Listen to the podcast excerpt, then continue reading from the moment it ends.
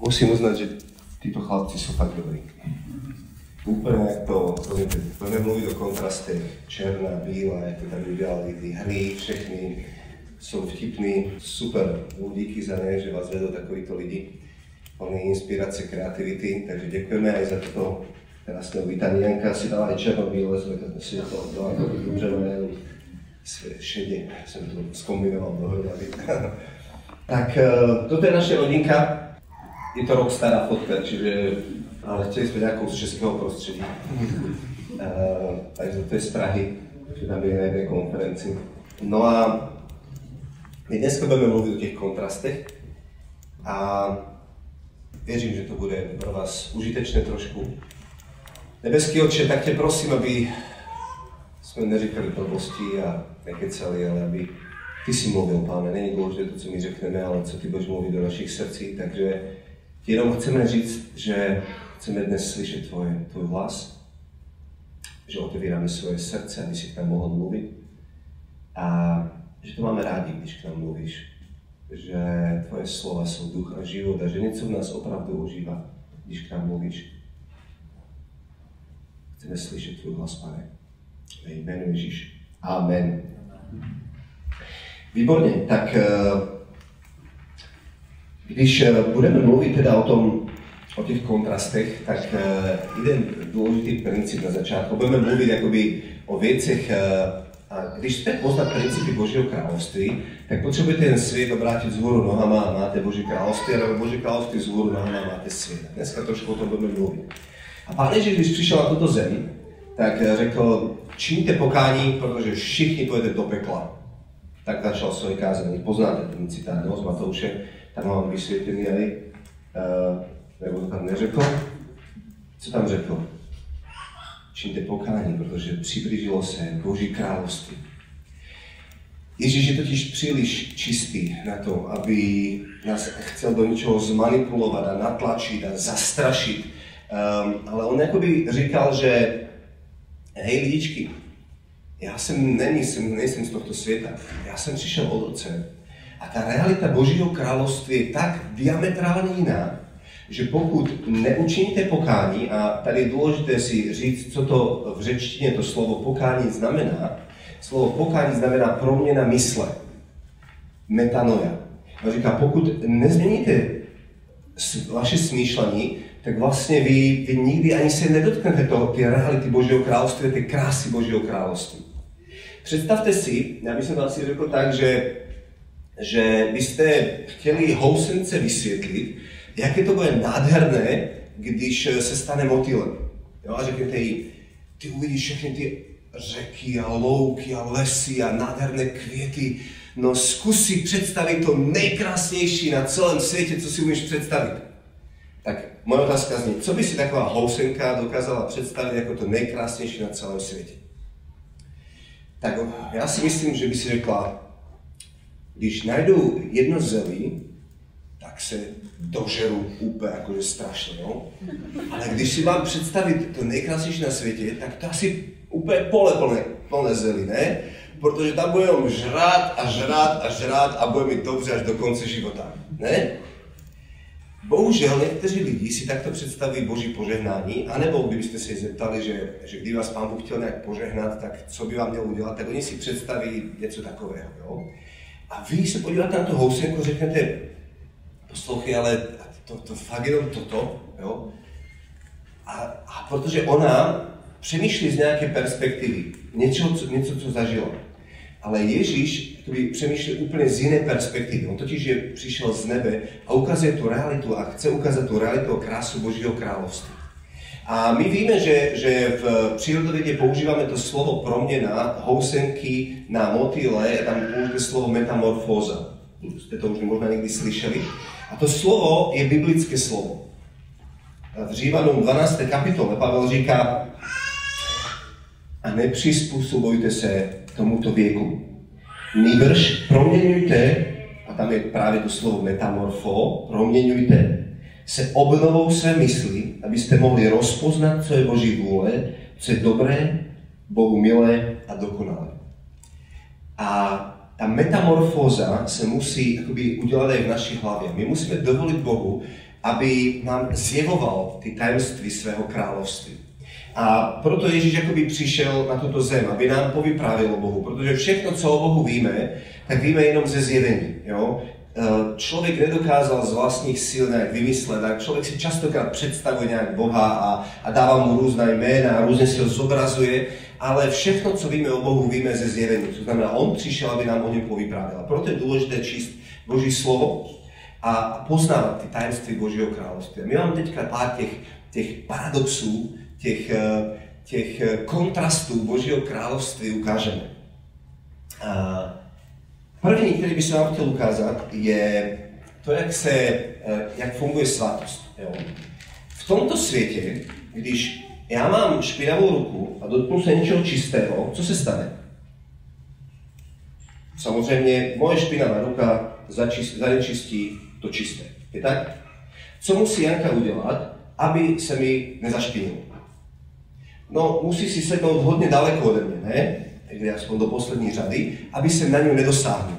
Jo? Čiže uh, abyste zůstali čistí v tomto světě, tak se musíte pořádně oddělit od tohto hříšného světa. Tak to někdy uh, přemýšlí lidi v církvi. Um, ale co když, když takto přemýšlíme, co se stane, ale když ty zřešíš?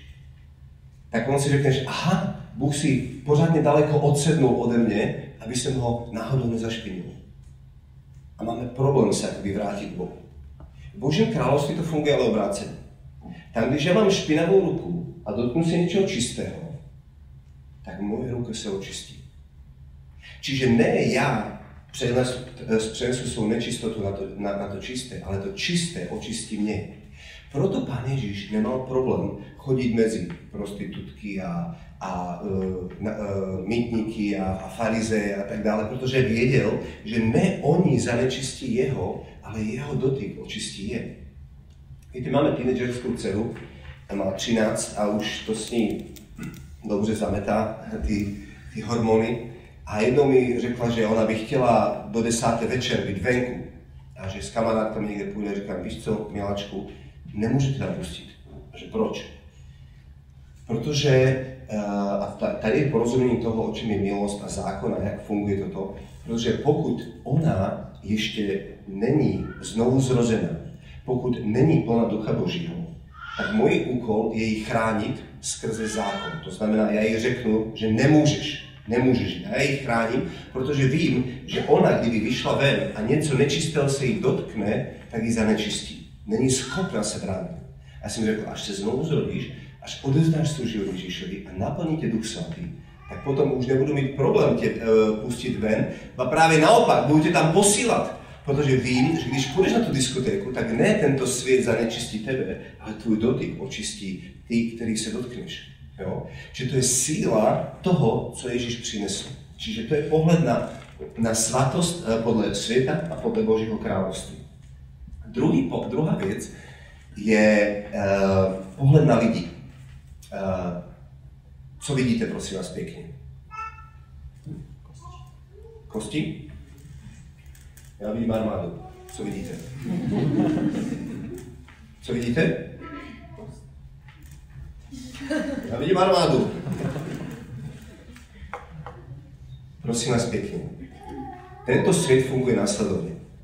Já jsem byl vedoucí prodejny v jednom telekomunikačním, jednom telekomunikačnímu providerovi a přijímal jsem zaměstnance do, do, do zaměstnání, předtím jsem se stal kreditovaný. No a teďka uh, chtěl jsem přijmout nějakého nového zaměstnance. Tak co jsem udělal? No napsal jsem konkurs a přišlo mi třeba 20 životopisů. A já se potom ty lidi pozval na konkurs a s každým jsem strávil třeba 15 minut. Jo? To znamená, podíval jsem se na jeho minulost, na jeho životopis a podle toho, jak jsem ho potkal teda v přítomnosti, jsem si udělal obraz o tom, jak vidím jeho budoucnost. A řekl jsem si, no bude z něho dobrý prodejce, nebo nebude, přímo ho, nebo nepřímo. Je tak? Udělal jsem to moudře? Udělal byste taky něco takového? My hodnotíme život z perspektivy minulosti. My se díváme na minulost a podle toho uh, uh, se, se nastavujeme na budoucnost. Bohužel, tak to funguje ďábel. Jo? Ďábel přijde za tebou ukáže ti tvůj chorobopis, jo, všechny tvoje hříchy a on ti řekne, ty chceš sloužit Bohu, však se na sebe podívej.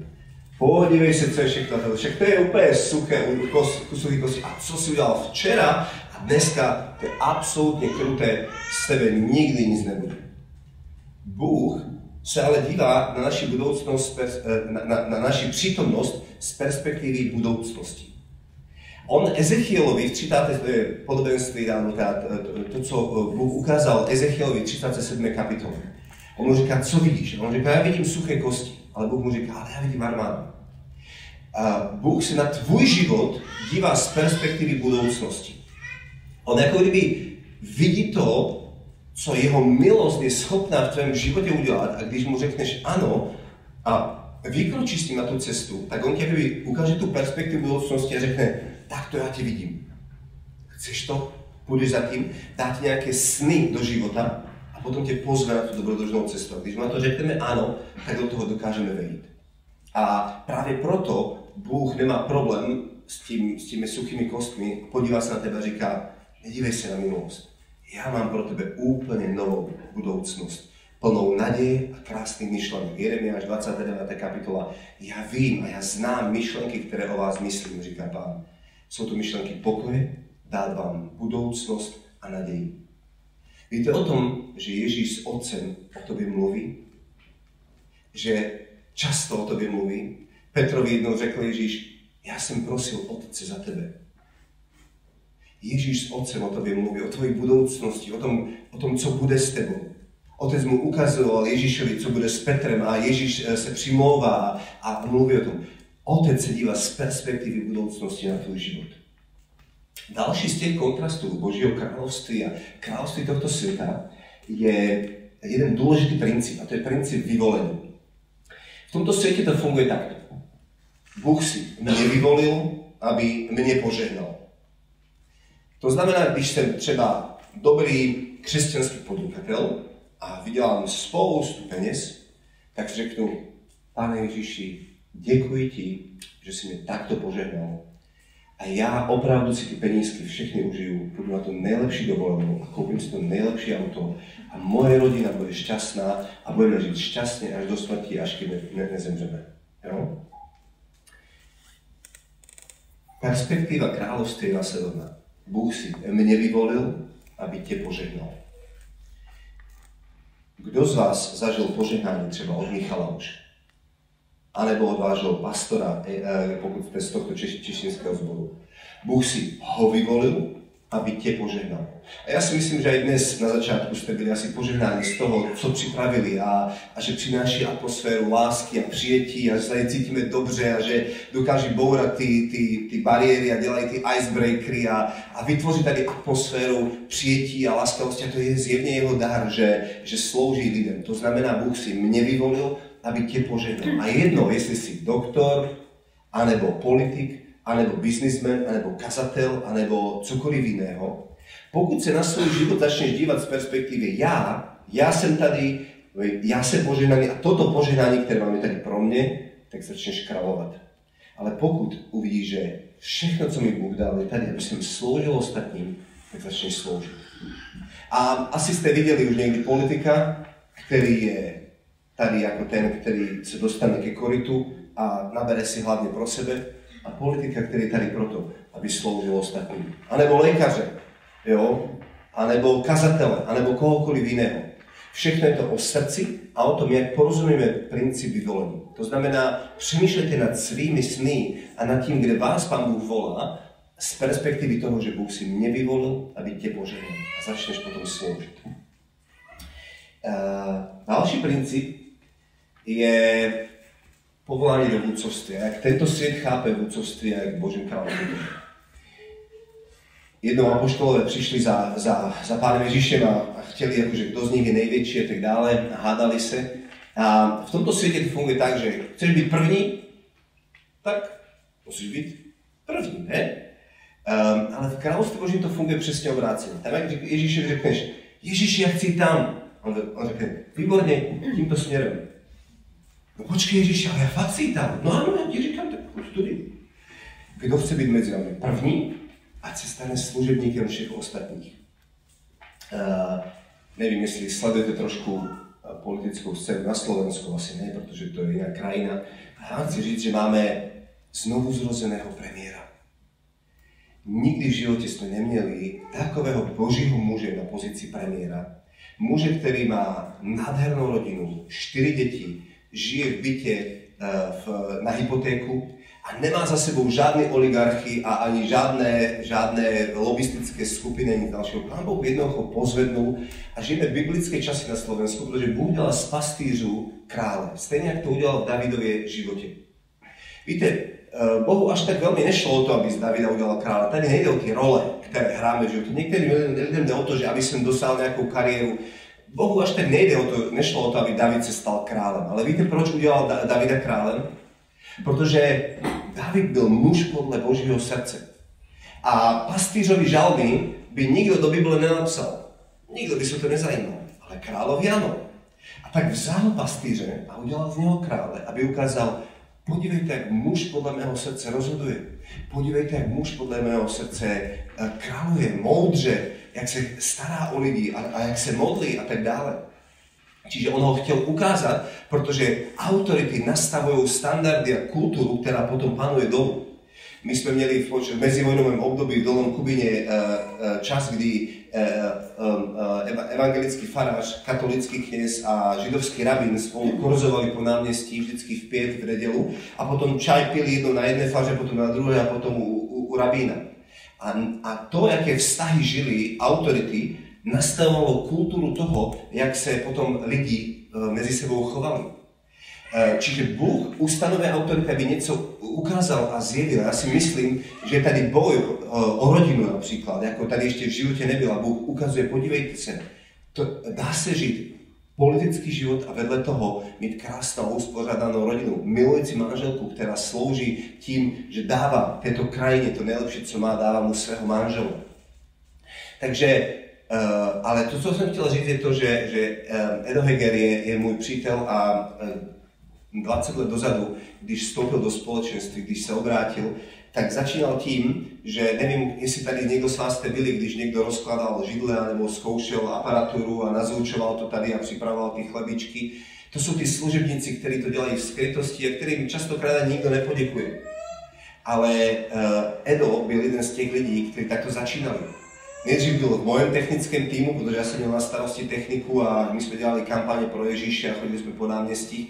A potom, eh, protože se ukázal jako věrný a dobrý, tak jsme ho ustanovili jako vedoucího technického týmu a on nosil aparaturu a, a eh, stavěl pódium a tak dále. A tím, že byl věrný, se dokázal v malém, tak ho Bůh postupně vyvýšil. A samozřejmě ta cesta není, že udělal z něho hned jakože eh, našel kazatel a udělal z něho, z něho premiéra. Jako opravdu vstoupil do politiky, přijal od pána to pozvání um, a byl jako opoziční poslanec nějaké období a teďka um, pán Bůh opravdu dělal nádherné věci, protože nejenom znovu zrozeného premiéra máme, ale máme uh, několik desítek poslanců poslanecké sněmovny, kteří jsou znovu zrození. Ale co chci říct je to, že kdykoliv máme nějaké sny od Boha, které nám dá, a my za nimi toužíme jít, tak někdy se nám zdá, že ta cesta jde úplně obráceně. Ale to nevadí, protože Ježíš říká, kdo chce být první, ať se stane sluhem. A když začneš upřímně a opravdu s celým srdcem sloužit, tak tě Bůh pozvedne k tomu, aby si, aby, a, a potom On se postará o to, aby tě pozvednul a ukázal ostatním. Tak eh, rozprávame tu vlastne o tých kontrastoch. A ďalším takým kontrastom je to, že svet nám hovorí, že keď chceme získať život, tak si ho musíme poriadne užiť. A neviem, či ste zachytili také reklamy, že vy za to stojíte, nejaká reklama na nejaký dobrý krémik, alebo just do it a podobné. A všetky tieto reklamy nám tak nanúcujú, že sa máme tak starať o seba, že sa máme proste zapodívať sebou, ale tá mentalita Božieho kráľovstva je úplne iná. Nám Pán Ježiš hovorí, že kto chce získať život, tak ho musí strátiť. A Pálko spomínal našu tínedžerskú dceru a ona zmenila teraz taký svoj štýl. Nie vždy sme z toho úplne nadšení, ale asi také typické pre ten vek je rebelovať. Byť iný, vytr- ísť mimo dáva, aby si ma niekto všimol. Ale ja si myslím, že to je také povolanie pre každého mladého človeka, že byť takým rebelom. Ale tým rebelom môže byť v tom, že si dám polku tela potetovať, alebo si urobím zbierku piercingov, alebo čohokoľvek iného. Ale možno to také rebelovanie podľa Božieho kráľovstva je to, že, že poviem nie tomu, k čomu ma povoláva tento svet. A viete, že, že celý tento život môžeme prežiť naozaj tým, že, že, že, že chcem byť šťastný a že sa chcem zaoberať sám sebou, teraz je tak v móde veľa cestovať a tak ďalej, ale, ale Pán Ježiš má úplne iné povolanie pre každého jedného z nás. A to, aby sme vedeli ísť proti prúdu, tak musíme vedieť, kým sme. Lebo príde veľa nástrach a keď si poviem, že nie tomuto svetu a vyberiem sa po tej ceste Pána Ježiša, tak mnoho ľudí ma začne zneisťovať, počkaj, ty si čudný, ty vydržáš radu, nechoď takouto cestou. A ja mám takú skúsenosť 3 eh, roky dozadu, že my sme s Falkom také veľmi tužili mať takú misijnú skúsenosť. No a mysleli sme si, že keď budeme takí starky, už v dôchodkovom veku deti budú odrastené, tak možno sa nám niekedy podarí ísť niekde na misie. No ale vlastne pred tromi rokmi som dostala také pozvanie ísť eh, na misie k Heidi Baker, ktorá je tu na tejto fotografie, fotografii. A um, nejako sa to celé zomlelo a mala som 3 mesiace na prípravu do tohto Mozambiku. Pritom som bola 11 rokov doma na materskej a mala som sa zaradiť do takého misijného amerického týmu. Moja angličtina bola na bode mrazu a bolo to celé také veľmi zaujímavé a nie som ani taký veľmi odvážny typ, že sa vyberiem proste na opačnú stranu zeme gule, len tak išla som ešte jedna moja kamarátka. A keď som to hovorila jednej mojej kamarátke, ďalšej kamarátke, tak ona vraví, Jani, no a prečo nezačať takým Mozambikom, po 11 rokoch na materskej? A mňa to veľmi rozosmialo. A úžasné bolo aj to, že išla som mnou teda táto kamarátka, ten bože, prvá podmienka, ktorú dávam je, že nepôjdem tam sama. A tak som mi asi o 3 čtvrte na 11 jeden večer napísala, Adi, o 3 mesiace sa ide do Mozambiku za Heidi Baker, nejdeš so mnou? A ona mi asi do minútky odpísala, ja nie, už teraz hovorím na 90% áno, ale ešte týždeň sa budem proste za to modliť. A Pali prišiel a počal, ako sa tak nahlas smejem, hm, tomu sa vraví vydajne, že takúto bláznivú vec sa dala zmotať do jednej minúty a do týždňa sme sa teda rozhodli, že do toho ideme. Ale prišli obrovské prekážky. Ja som ochorela, nestihala som očkovania a proste potom sme museli zrušiť jeden let. A mnohí ľudia mi tak začali hovoriť, že Jani, ale pán si prehovoril, že, že je to asi, asi, asi tam nemáš ísť a tak. A ja, že nie, ja tam proste mám ísť. A pán Boh robil úžasné veci. A viete, že, že vstúpiť do vecí, do ktorých nás povoláva pán, nie je vždy o tom, že, že nemusíme mať strach, že možno čakáme, že Pane, daj mi nejaké nadprirodzené znamenie, inak Pán Boh mi vôbec nedal, iba nejaké utvrdenie v srdci, že áno, že je to tá správna cesta. A takisto som mala veľa strachu.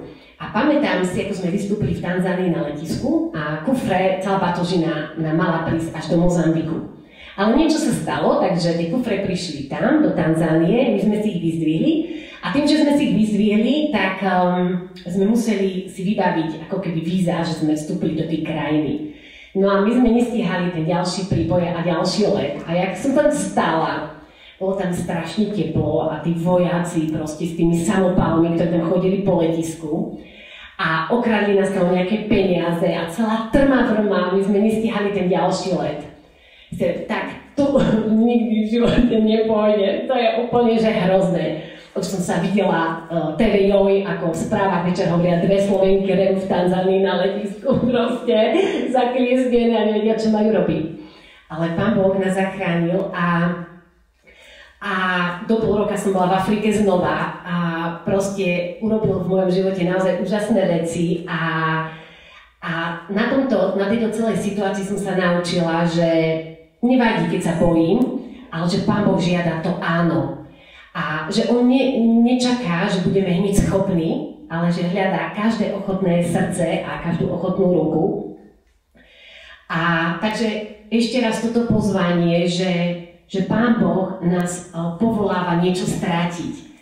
A jeden človek, volá sa Pete Craig, napísal niekoľko veľmi zaujímavých kníh a je zakladateľ hnutia 24 lomeno 7, čiže nepretržitých modlitieb, hovorí, že, že sa ďalšie generácie nebudú učiť o tých, ktorí sa prevážali na luxusných autách a ktorí budovali len, len to moje, ako už aj Pálko spomínal, že postavím nádherný dom a urobím úžasnú kariéru, ale že väčšinou sa učíme a s úžasom pozeráme na ľudí, ktorí napriek handicapom, napriek svojej neschopnosti, strachu, hrozným možno podmienka, z ktorých vyšli, dokázali sa proste postaviť, povedať Bohu áno a dokázali obetovať život proste pre iných a priniesť obrovské požehnanie. Druhým paradoxom je dávanie. A vlastne ten prvý obrázok hovorí o tom, čo, sme, čo som už spomínala. To je opäť Heidi uh, v modlitbe a Sveté písmo nám hovorí, že blahoslavenejšie dávať, než brať. A mnohí ľudia, ktorí pracujú s mladými, hovoria, že, že mladí majú strašne veľa ideálov. Ale že niekedy je problém ten, že pre ten ideál dokážu veľmi málo urobiť. Určite to nie je váš prípad. A, ale je to také pozvanie, že, že, že niekedy naozaj ten duch tohto sveta nám hovorí, že ale dobre, že, že ak teda máš ísť tam alebo tam, nič lepšie nemáš, kľudne choď. Ale Pán Ježiš nás pozýva, aby sme dali to najlepšie, aby sme dokázali priniesť tú takú obeď svojho srdca. A keď Palko spomínal aj o tom ukladaní stoličiek, že, že žijeme v dobe, kedy sa veľmi cenia lajky. Ale možno také pozvanie, že pýtajme sa pána, že čo si on o nás myslí. A je to také úžasné, že zase ten paradox Božieho kráľovstva, že, že jeho neohúri dokonalý imič, že ho neohúri to, že koľko lajkov dostávame, aký sme známi na sociálnych sieťach, ale že, že jeho dokáže ohúriť ten náš postoj srdca. Že keď dokážeme rozkladať stoličky a nečakať za to nič, alebo urobiť taký skutok lásky, pričom, pričom eh, nám nebude vôbec záležať na tom, ako nás niekto ocení, ale to našou najväčšou túžbou bude to, že, že Pani, čo si Ty o mne myslíš, ako Ty vidíš moje srdce a ako Ty vidíš eh, tento môj skutok lásky. Keď bola Janka v tej Afrike, tak som jej volal jeden večer a hovorím, Janka, ako sa máš? A ona hovorí, úprimne, Jasne. Ráno máme suchý chleba na raňajky, na obed rybu s fazolou a na večeru fazolu s rýžou pre zmenu. Záchod je jedna diera v zemi a strášne tam smrdí. Žiadna sprcha, trošku do kýbla ti dajú vodu, aby si sa poumýval. Sme všetci prepotení, smradlaví, spíme v takých miestnostiach, kde sa nemôžu otvárať okná, pretože by tam nalietali komáre Eh, a je tam strašne dusno, pod takou sieťou musím spať. Eh, čiže celé zlé. Okrem jednej veci, že Boh je tu. A to mení úplne všetko. A my v Európe máme všetko, ale nemáme Boha. Oni nemajú nič, ale majú Boha. Keby som si to dala na vážky, tak to jednoznačne preváži. A radšej chcem žiť tu, pod otvoreným nebom, lebo títo ľudia, hoci nemajú nič, sú takí šťastní, takí plní radosti a Boh tu tak silno a neuveriteľne koná, že ja som sem prišiel na misie, ale v skutočnosti som ja zrealizovaná. A hovorím si, Bože, odpusť, že som taká plná toho všetkého, čo mi tento svet ponúka, že už tam nie je miesto a priestor na to, aby si tam mohol vstúpiť ty. A možno v tom je ten problém, že my máme tak zadefinované, že toto vnímam ako požehnanie a toto vnímam ako, že tak toto za niečo ma niekto trestá, alebo neviem, prečo sa mi toto deje. Ale niekedy to môže byť, niekedy to môže byť úplne naopak, že, že to, čo sa mi zdá ako nejaká zvláštna skúška v mojom živote, sa môže stať miestom obrovského takého rastu a úplne takého iného levelu. A keď Palko teraz spomínal tú Afriku, tak Vlastne posledný deň, keď sme sa učili, s týmto miestom sme mali také zhromaždenie. a mm, boli tam vlastne nejakí bieli ľudia, aj mnohí ľudí z takých okolitých dediniek, ktorí prišli na chváli, na to zhromaždenie. A teraz si predstavte, bol tam taký horúci deň a tí ľudia tam tancovali, ako keby tancovali posledný krát v živote, tak iba s takými otvorenými ústami sa na nich pozeral, koľko energie a radosti oni dávajú do toho tanca, do toho spevu.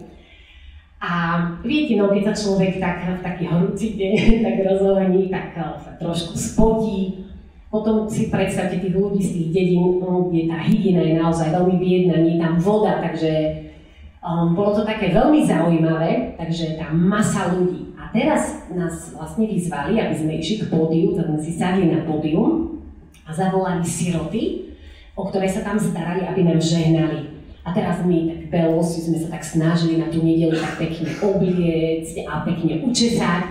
A teraz tie deti nám začali žehnať, ako sme sedeli na tom pódiu.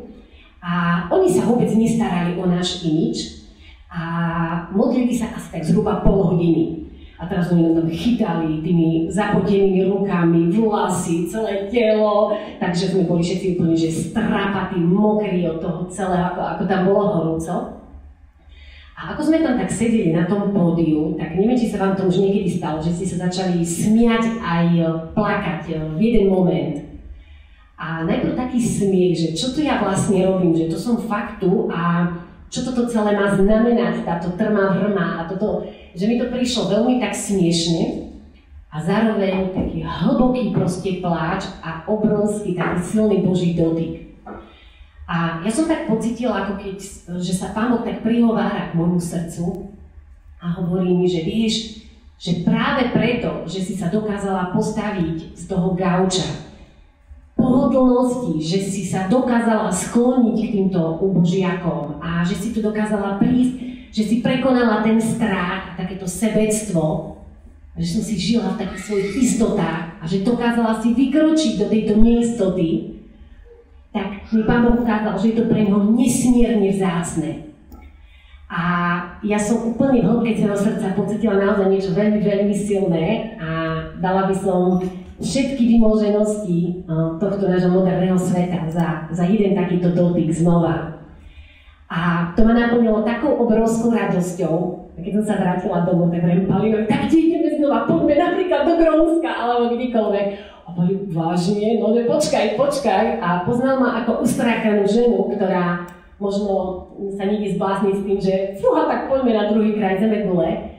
Ale že toto dokáže urobiť jedine Boh a nikdy by mi nikto um, nevysvetlil, že, že už v svojom veku, viete, v 40 keď sa vyberete do Mozambiku a spíte vo vnútrozemí, v stane, neumývate sa niekoľko dní, Keby mi to predtým niekto povedal, nie, nie, toto nie je pre mňa, ale tam na tom mieste to bolo tá najväčšia samozrejmosť, že sa neumývame, nevadí, tak hľadáme iné spôsoby hygieny a zistila som, že s pár kvapkami vody sa dajú umyť zuby alebo čokoľvek iné, takisto si rada aj zjem dobré jedlo, ale tá Božia prítomnosť, to keď Boh sa vás dotkne v vašom srdci a vy vidíte aj v týchto biedných ľuďoch Pána Ježiša, je úplne nadovšetko.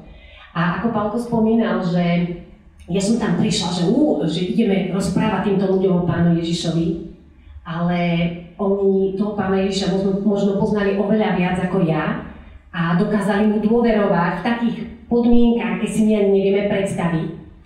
A jeden človek tak mudro hovorí, že, že pre nás ľudí, ktorí žijeme v týchto vyspelých kultúrach, že, že často sme poznačení takým sebeckým smutkom, ktorý nás uzatvára do izolácie.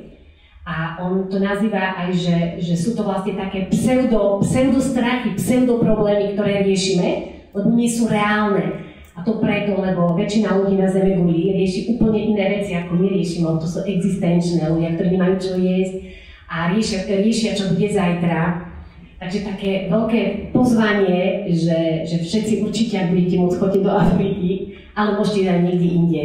Ale nie, ale hľadajme pána a, a naozaj si tak musíme uvedomiť, že keď dávame a že čím dávame to vzácnejšie a viac, že, že to, čo nás nič nestojí, tak to nepriniesie nejaké veľké požehnanie. Ale že vtedy, keď dáme Bohu úplne všetko a napriek strachu, slabosti, neschopnosti, vidíme, tak uh, nás Pán Boh veľmi požehná a zažijeme naozaj veci, ktoré si nevieme ani predstaviť. My sme sa chceli modliť na záver a ja som poprosil Michala, že by mohla nejaká jednu piesne zahrať. A tá výzva, to pozvání dnes večer je, myslí ste, cítili, že Pán Boh nejakým spôsobom mluvil? Tak vy to víte niekde ve svém vnitru a je dôležité, aby ste na to nejakým spôsobom reagovali. A ja vás chci pozvať do odvážnych modlitev. Víte, aké sú to odvážne modlitby? Takové bezpečné modlitby sú, že Pane Ježiši, požehnej mne, Pane Ježiši, dej, ať sa mi daří, Pane Ježiši, dej, ať eh, sa mám dobře, to sú také bezpečné modlitby. A odvážne modlitby sú, pane, cokoliv ti brání v mém životě, aby jsem tě víc poznal, tak si to klidně vezmi. Já skladám před tebou věci, které, které se tlačí na první místo. A jen ti dovolí, aby si jednal a udělej, co sám chceš v tom srdci. Například taková modlitba. A ja by som vás chcel poprosiť, a táto píseň bude, a v tom písni, kdy ste sa modlili, možno neznáte slohu ani slova, ale ona říká o tom, že to bohatství tohto sveta, to všechno, co nám tento svět nabízí, aby jsme si ten život užili, tak jenom zkuste říct Bohu, že, že ja to skládám ze sebe a, skúste sa zeptat Ježíše, co On pro tebe má.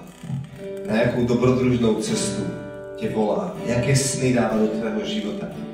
A druhou věc, kterou bych chtěl, je, že blahoslavenější je dávat, než brát, že byste zkusili do toho vstoupit. A že něco vzácného, co máte doma, například máte uh, svoje oblíbené sluchadla uh, uh, k mobilu, anebo svoje oblíbené topánky, um, tak že byste to dali nejakému inému kamarádovi, ktorý to, na to nemá napríklad, a že by ste ho tým potešili. A uh, víte, v tomto svete to funguje obrácenie v tom Božím kráľovství. V tomto svete radosť, ktorá je, je dočasná. V Božím kráľovství je viečná. To znamená, ja som napríklad veľmi chcel notebook si kúpiť, a tak som potom toužil a tak na, na, potom pán Boh sa to nejak postaral a ja som si kúpil nový notebook a mal som obrovskú radosť, na druhý mesiac už byla tá radosť menší trošku a na tretí mesiac ešte menší. A potom som si říkal, no ale sa už aj lepšie notebooky a, a tak dále. Víte, ale e, když e, jsem potkal napríklad moje kolegyne v práci, e, se rozvedla so svým mužem a e, potom sa obrátila, my sme s Jankou sa starali, sloužili sme, potom sa obrátila a, a potom uh, sme sloužili aj jej manželovi a nejak sme sa k ním dostali. A, a potom oni po 4 letech sa znovu zosobášili. Jo? Čiže 4 roky byli bez sebe a potom sa dali zpátky spolu. A vždycky, když je potkáme, protože sme im byli za svědka uh, na, na druhé svadbě, um, tak máme úplne stejnou radost, když si na to vzpomeneme, jak když se to událo před deseti lety a budeme z toho mít stejnou radost aj za 5 let, aj za 10 let, aj za 20 let.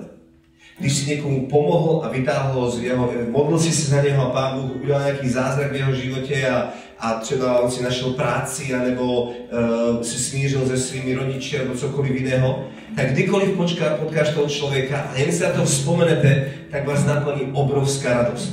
Protože Bůh dělá věci s věčnou perspektivou.